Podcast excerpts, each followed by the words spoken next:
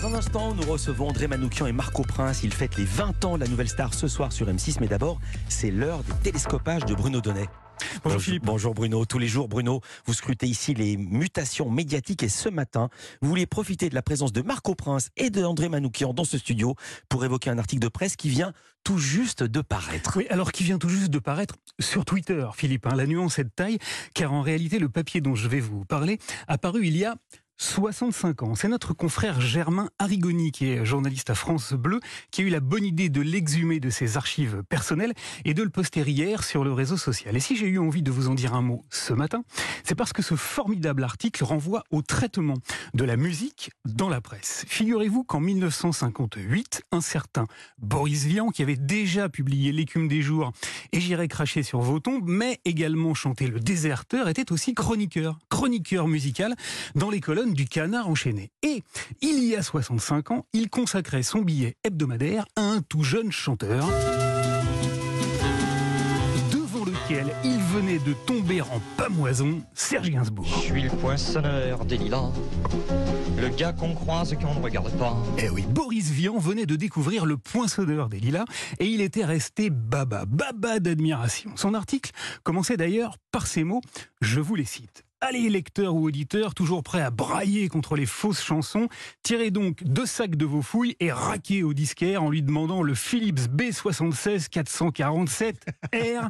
C'était la référence chiffrée du Scud de Serge Gainsbourg. Avant le code barre. Je fais des trous, des petits trous, encore des petits trous, des petits trous, des petits trous, toujours des petits trous. Mais si je vous parle de ce bijou de presse écrite aujourd'hui, c'est aussi parce que Boris Vian y mentionne le travail d'un homme qui nous a quittés avant-hier. Alain Goraguet, qui fut l'arrangeur musical des chansons de Serge Gainsbourg et à propos duquel, en 1958, Boris Vian écrivait ceci.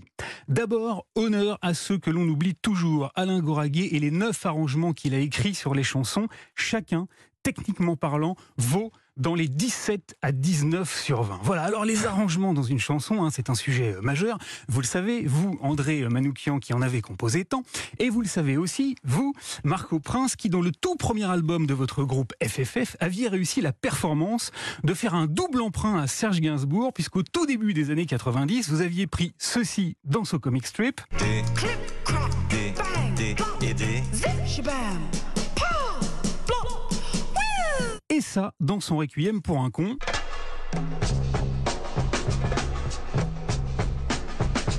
Pour en faire finalement cette épatante composition.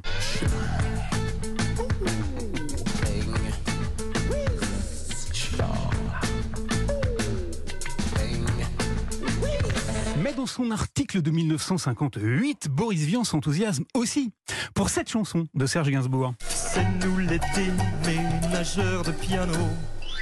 Des et.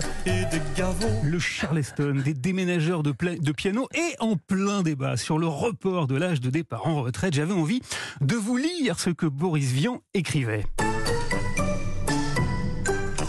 Charleston des déménageurs de piano, disait-il, souligne utilement ce fait que le piano c'est délicieux pour celui qui en joue ou pour ceux qui l'écoutent, mais de temps en temps, faudrait tenir compte de ceux qui le transportent. Quand la musique vous les reins, y a pas de Charleston qui tient. Enfin, il y a 65 ans, Boris Vian se désolait aussi que sur l'album de Gainsbourg, une chanson ait été censurée par sa maison de disques. Un titre qui racontait la guerre et ses cruautés. Friedland, l'histoire d'amour tumultueuse entre un boulet de canon et une jambe de bois. Si tu lui fauches une guipole, tu peux me croire sur parole. Si la gangrène s'y met pas, je serai sa jambe de bois.